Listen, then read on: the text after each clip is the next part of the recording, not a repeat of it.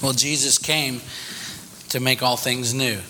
Just like the video says, that is, of course, a work in progress by the Holy Spirit ongoing in the hearts of men and women all over the earth today. And it's a work that will continue until that great day when Jesus Christ returns to set right all of the wrongs in this world.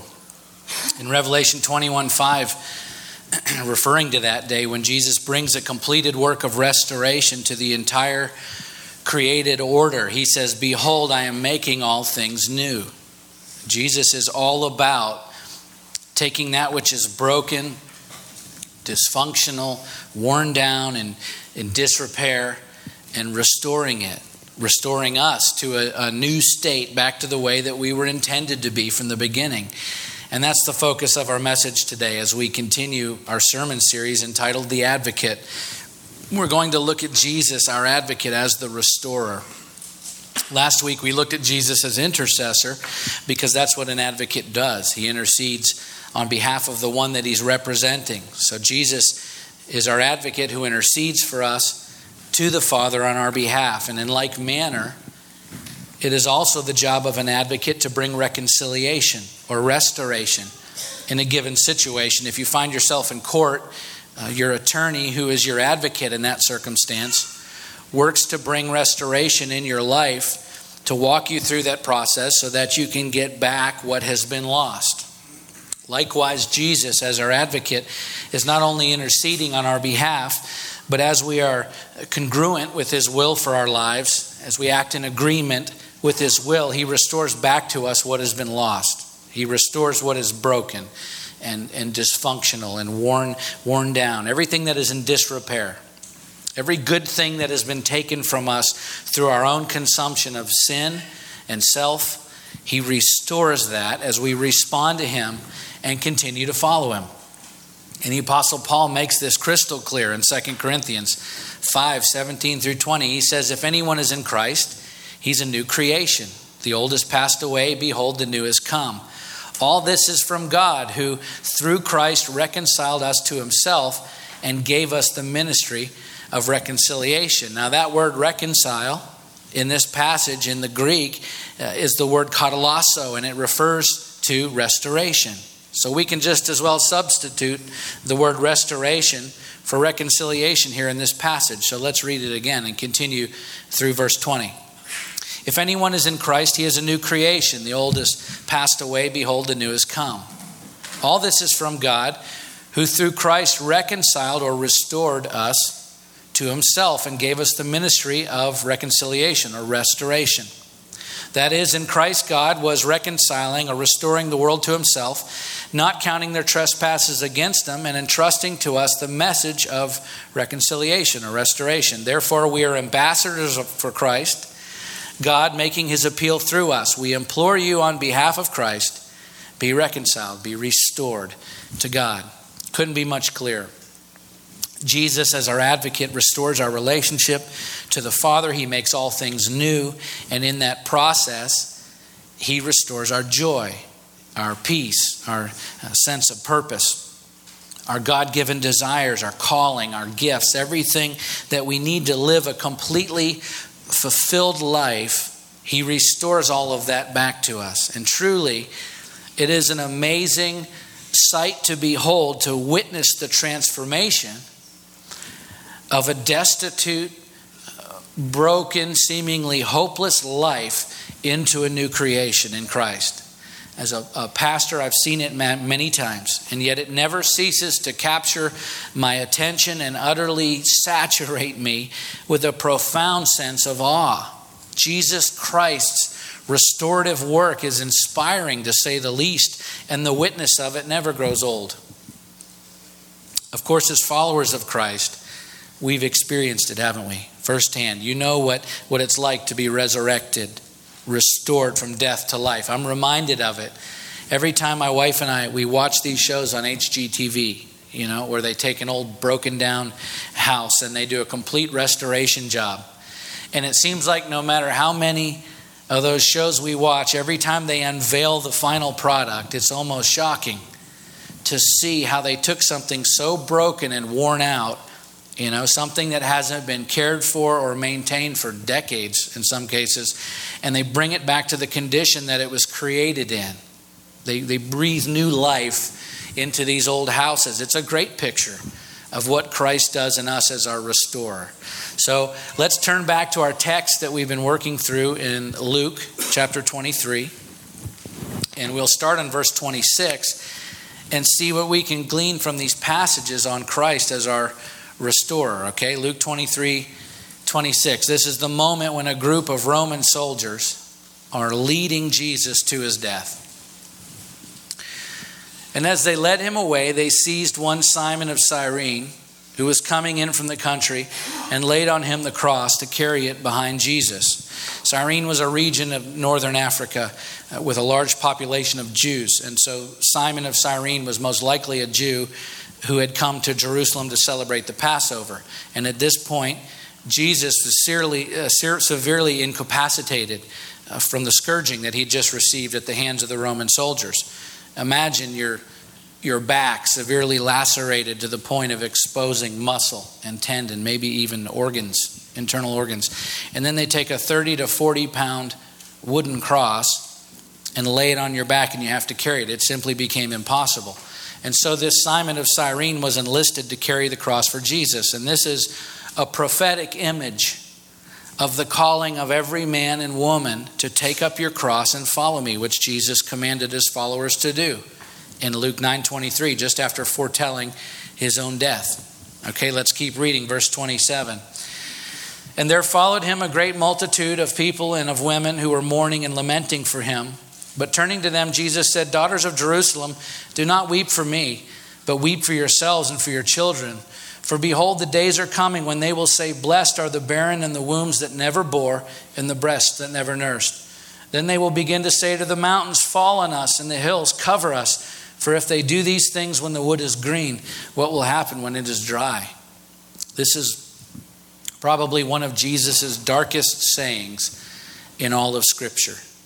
The green wood represents life. Of course, ultimately it represents Jesus himself, and the dry wood represents death, that wood that is ready to be burned because it's dry, which is an allusion to the unrepentant uh, nation of Israel. And he's saying here to these women who are weeping for him, hey, look, don't cry for me.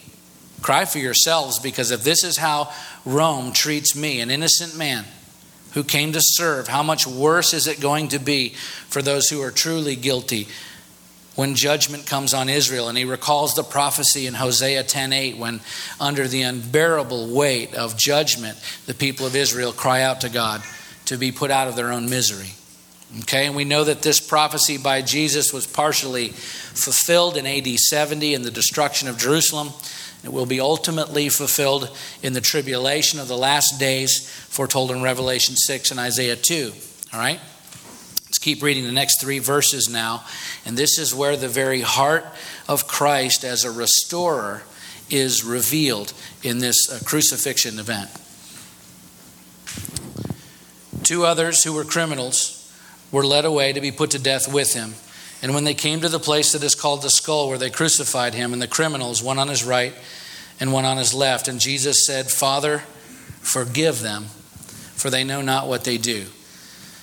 This last statement in verse 34 by Jesus not only reveals a lot about him, it reveals a lot about us. First and foremost, it teaches us that no one is beyond restoration.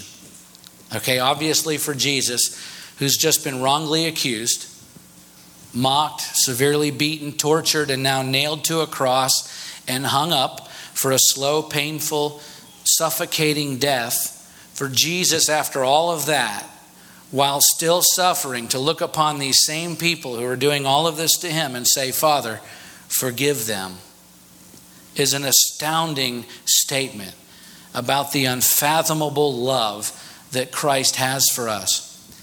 And if you spend any appreciable time in your life at all genuinely contemplating this, this startling statement by Jesus, the absolutely confounding nature of his love for you will penetrate the darkest recesses of your being. And if you let it, it will shatter the hardest barriers in your heart. I'm certain of that.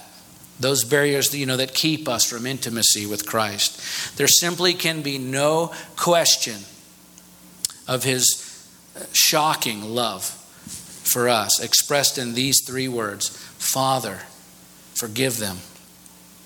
But beyond that, his statement here reveals something about us that is almost as astonishing. What it reveals about us is the fact that no one is beyond restoration because Jesus wouldn't have bothered to pray for the forgiveness of those who were killing him if the restoration wasn't possible. Jesus consistently said, and he proved by his actions that he only did the Father's will. In John 4:34 he says, "My food is to do the will of him who sent me and to accomplish his work." In John 5:19 he said, "Truly, truly I say to you, the Son can do nothing on his own accord, but only what he sees the Father doing." For whatever the Father does, that the Son does likewise. And here he is then, interceding for those who don't even want it, who aren't asking for it. He's advocating on their behalf that they would come to a point of restoration. He wouldn't have wasted his breath if it wasn't possible. Because no one is beyond restoration. That's why we never give up hope for those relatives, those friends, those who we've been praying for for years that God would save them. But they don't seem any closer, right, to following Christ now than they did then. Listen, keep praying for them because there is hope. If there's hope for the pious, religious, evil leaders in Jerusalem, if there's hope for the Romans who are full of nothing but hatred, for the Son of God who had done nothing wrong, if there's hope for the very people who are beating and mocking and torturing and killing Jesus, then there's hope for your husband. There's hope for your wife, your, your father, your mother, your son, your daughter, your neighbor, your coworker, whomever you're praying for, there's hope for them as long as they're breathing. Because no one is beyond restoration. Okay, and this is not only true of those who have a relationship or have no relationship with Christ, but the same can be said for those of us who are following Christ because the restorative work of Jesus Christ doesn't end at the moment of conversion. Yes, he, gener- he regenerates our hearts instantly when we place our faith and trust in him. Yes, he forgives all of our sin instantly the moment we repent and turn and follow him, without a doubt. However, there is yet a restorative work that continues in our lives for the rest of our earthly lives. Sometimes we refer to it as sanctification, but whatever you call it, it is the ongoing work of the Holy Spirit in our lives that is steadily and gradually putting us back into the original condition that God intended for us to be in by making us more like Him. The moment we experience the salvation of Christ, we're made righteous. I want to be clear about that. That is a complete work that happens instantaneously. But that doesn't mean that the maturity, the wisdom, the self control, the love, the understanding, the patience, the forbearance, for all of those things that He commands for us to have, it doesn't mean they're all there instantly the moment we say a prayer. No. No, that is a lifelong process of becoming more like Christ. It is a, a restorative work that repairs the damage done through years of living apart from Christ. Years of sin that sear the conscience, harden our hearts, cloud our vision, and desensitize us to the voice of God. That restorative work, that corrective work, that healing work is initiated the moment we submit our lives to Christ, and then it continues the rest of our lives. Remember in 1 Corinthians 15:31, Paul said, "I die every day." We talked about that last week because dying to ourselves and living for Christ is a daily choice. It's an ongoing process. Colossians 3 9 and 10. In a letter to the church, to Christians, Paul is describing all of these sins that the church members need to stop doing sexual sin and idolatry. He's listing all of these sins, and then he finishes up by saying, Do not lie to one another seeing that you have put off the old self with its practices and have put on the new self, which is being renewed in knowledge after the image of its creator. Notice he didn't say, You've put on the new self, which has been renewed. No, he says the new self which is being renewed. Why? Because it's an ongoing process. And then Paul really lays this out succinctly in 2 Corinthians 3 12 through 18. Let's read it. Paul writes, Since we have such a hope, we are very bold. Not like Moses, who would put a veil over his face so that the Israelites might not gaze at the outcome of what was being brought to an end. But their minds were hardened, for to this day, when they read the Old Covenant, that same veil remains unlifted, because only through Christ is it taken away. Yes, to this day, whenever Moses is read, a veil lies over their hearts. But when one turns to the Lord, the veil is removed. That is an instantaneous miracle. The veil being removed at the moment of salvation. But listen to what he says next. Verse 17. Now, the Lord is the Spirit, and where the Spirit of the Lord is, there's freedom. And we all, with unveiled face, beholding the glory of the Lord, are being transformed into the same image from one degree of glory to another. For this comes from the Lord who is the Spirit. Can you hear Paul describing the process here post conversion? We're being transformed into the image of Christ from one degree of glory to another. This is what the discipleship process is all about. It's what our friend Dave Wallen will be speaking to us about next week. We're instantly restored back to the right relationship with God the moment we accept Christ as Lord and Savior.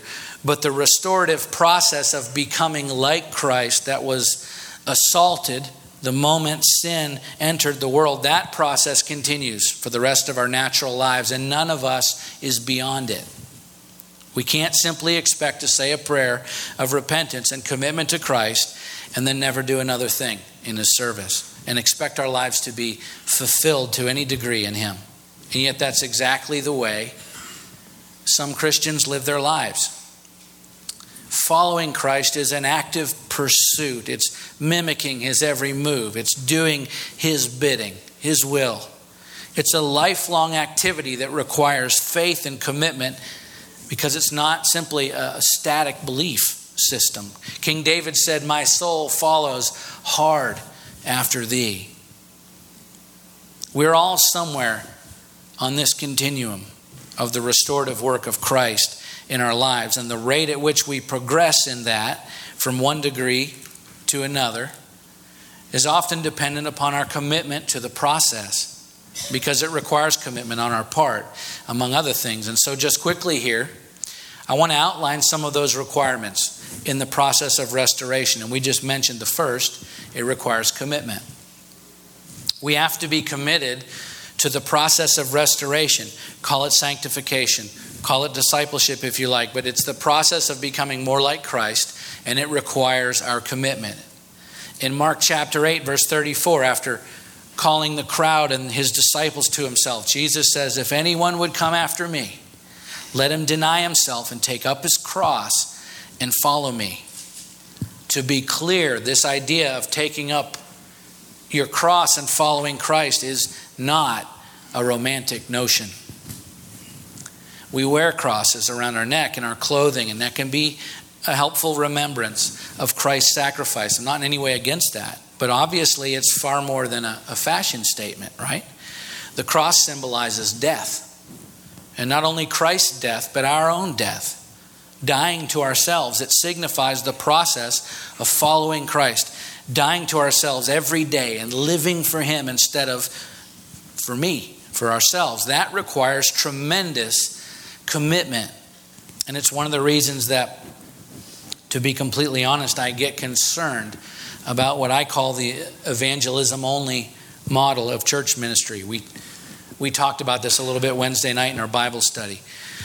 When we make the Great Commission, Jesus' command to make disciples of all nations, when we make that commission about evangelism only, we've made a grave mistake. Because making disciples is far more than simply racking up conversion statistics on Sunday morning or on a crusade.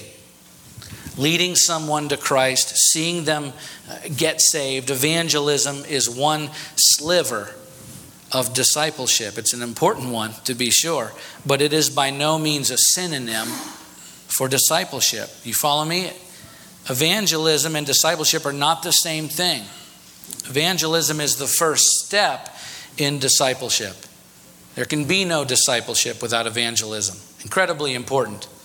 But discipleship doesn't stop with evangelism, it begins with evangelism. Does that make sense?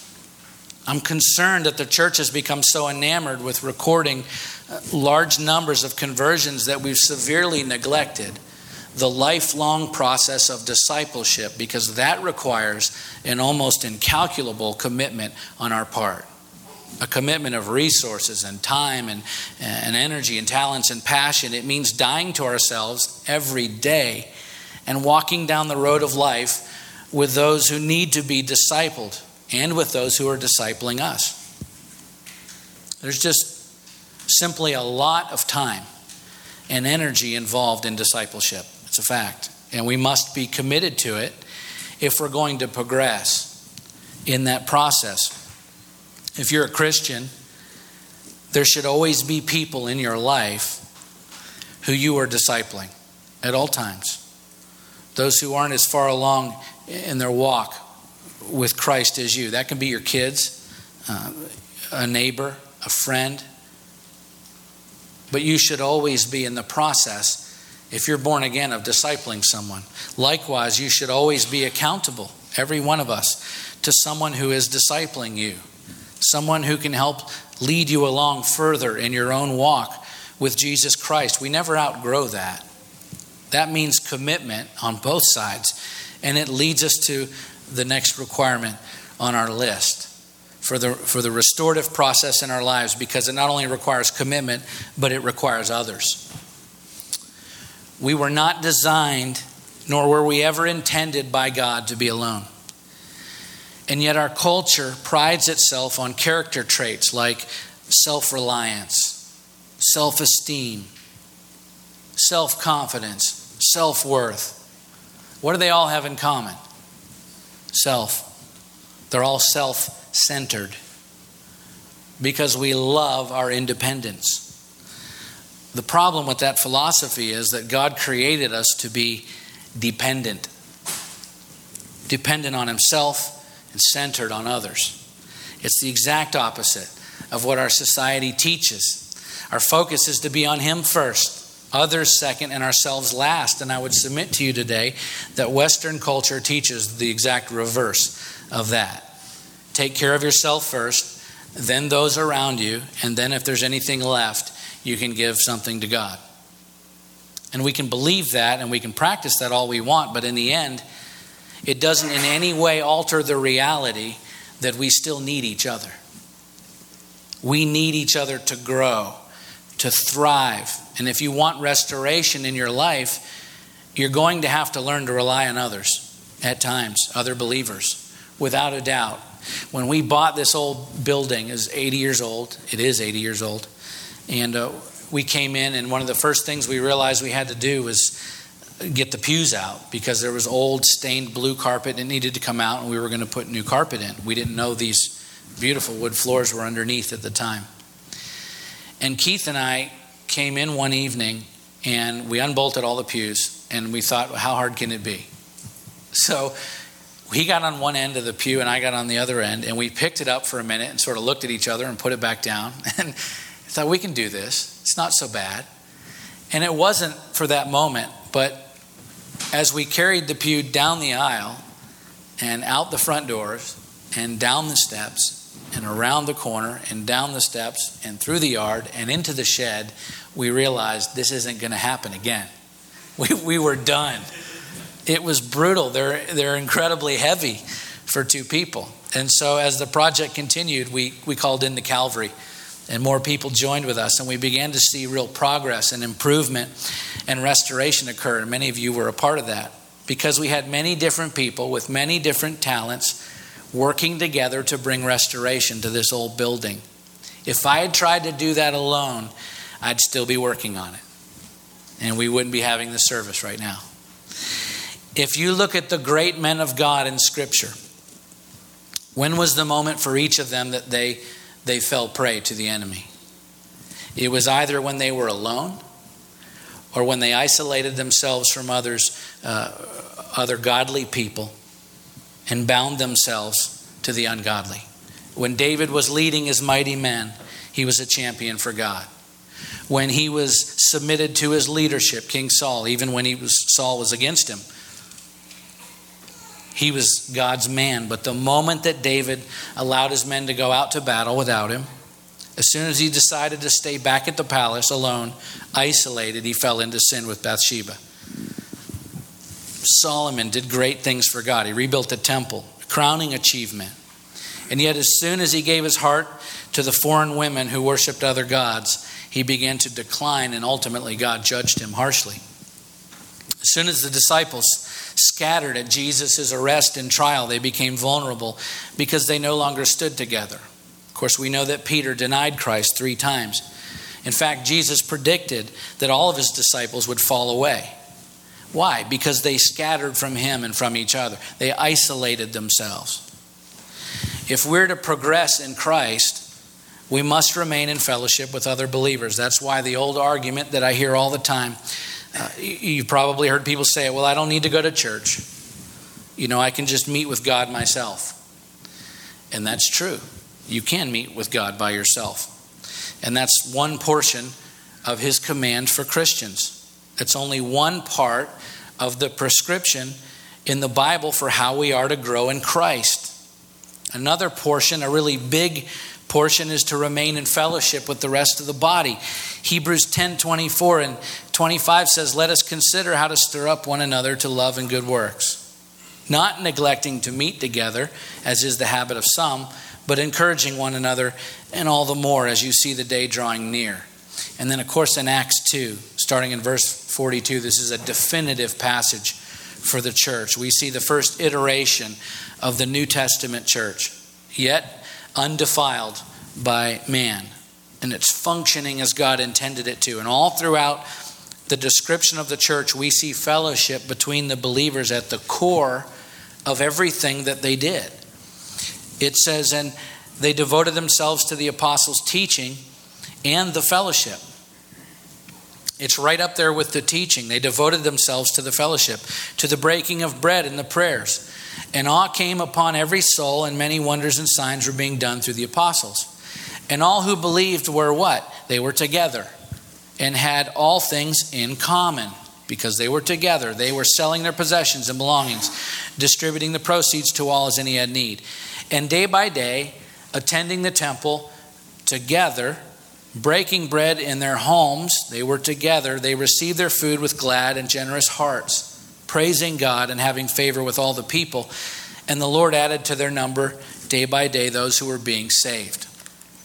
Okay, this is an example set forth before us that we are to follow, and that means if you're seeking restoration in your life, particularly if there are areas in your life that need to see progress, if you want to move forward in your service to God and ministry and personal growth, it's going to require commitment on your part and it's going to require other believers in your life.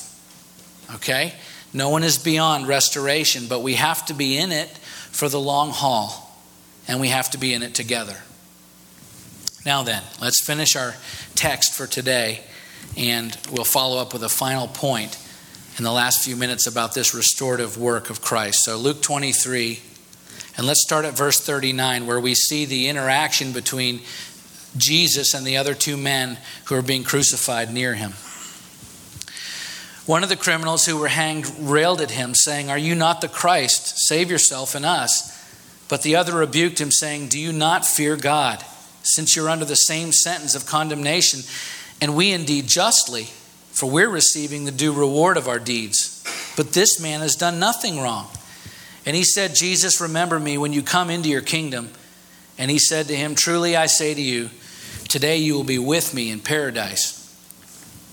Much like the first half of our text, the rest of this passage tells us not only something about Jesus Christ, but it speaks directly to the nature of our own restoration in him.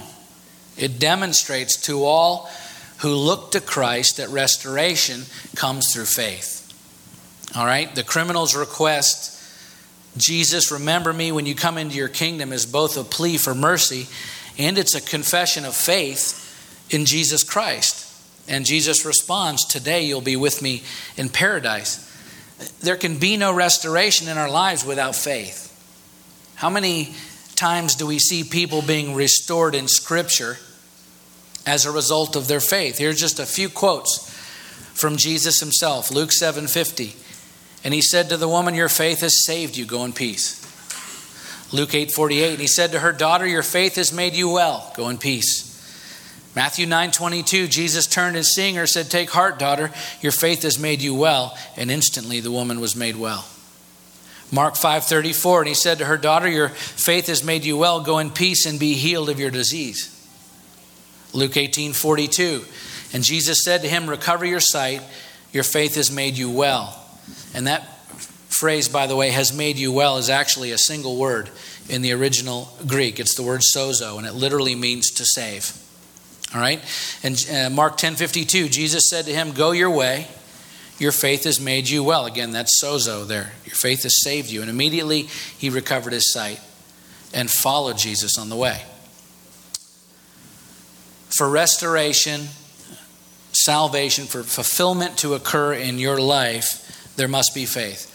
Paul states this clearly as well. Ephesians 2 8, he says, For by grace you've been saved through faith and this is not your own doing, it is the gift of God. Romans 5 1 and 2. Therefore, since we've been justified by faith, we have peace with God through our Lord Jesus Christ. Justification, peace, salvation, reconciliation, fulfillment. These are all aspects of a life that has been restored by Jesus Christ. And they're all directly tied to faith. In fact, reality and faith are inextricably and eternally linked. Sometimes we make the mistake of associating faith with mysticism apart from reality. Hebrews 11:1 says faith is the assurance of things hoped for, the conviction of things not seen. And since we commonly associate hope and things not seen with uncertainty, faith is often relegated to wishful thinking a blind leap in the dark that if we're lucky will yield some positive result, some kind of you know mystical shot in the dark, if you will. But but faith in God and His Word is anything but a leap in the dark. So instead of focusing on our own human understanding of hope and things uh, not seen in this verse, we should focus on two other aspects of the verse the assurance and the conviction. Okay, assurance in this verse is the Greek word hypostasis. It means that which has a foundation, that which is firm. And the word conviction in the same verse in the Greek is elenchos. It means proof. So think of it this way faith is the firm foundation and the proof of the things that we're hoping for, even though we cannot see them. That would be more accurate. Faith is the reality that what we're hoping for, according to Christ and His Word will come to pass. So we cannot separate faith from reality. And for the Christian, when it comes to restoration, one does not exist without the other. In fact, this entire Christian walk stops dead in its tracks if we don't have any faith. The reality of restoration for you will only come through faith that He will restore back to you everything that you've lost. You must believe that and trust in the outcome that He's promised for you, whatever that is. I was in here working one day and uh, there was a knock at the door, and I went out to the front door, and it was an older woman, an elderly woman, and she said, I, I attended church here in this building for like 20 years, and I I drive by and I've seen that you've done a lot of work, and I wondered if I could come in and see how it looks. And I said, sure. And so I gave her the tour, and uh, literally the whole time we were walking around, she was just, oh, oh my. Her mouth was open, and we we're going through. And when we sort of ended up back here, she said, I never could have imagined in all of our years here that this building could look this way, this beautiful. If we'd known it could look like this, we may have stayed. She couldn't believe the restoration that had occurred. And it's interesting because her statement about the building not only speaks to faith, belief, but it also speaks to vision, being able to see the possibilities for your life, which we're going to talk about in two weeks. But it all starts with faith. Believing that God is who He says He is and that He will do what He said He will do. And so I'm asking you this morning are you, are you hurting? Are you afraid? Are you broken? Are you lacking? What have you lost in your life? Are there unfulfilled promises that you've given up on? Is there any need in your life at all? As if there is, you must realize no matter how broken, no matter how much need or loss that there is, you're never beyond restoration. And the key to experiencing that restoration is placing all of your faith and trust in Christ, committing to that process, and then learning to lean on others. Christ is our advocate. He's the great restorer, and He wants to restore you today if you're in need of it. Let's pray.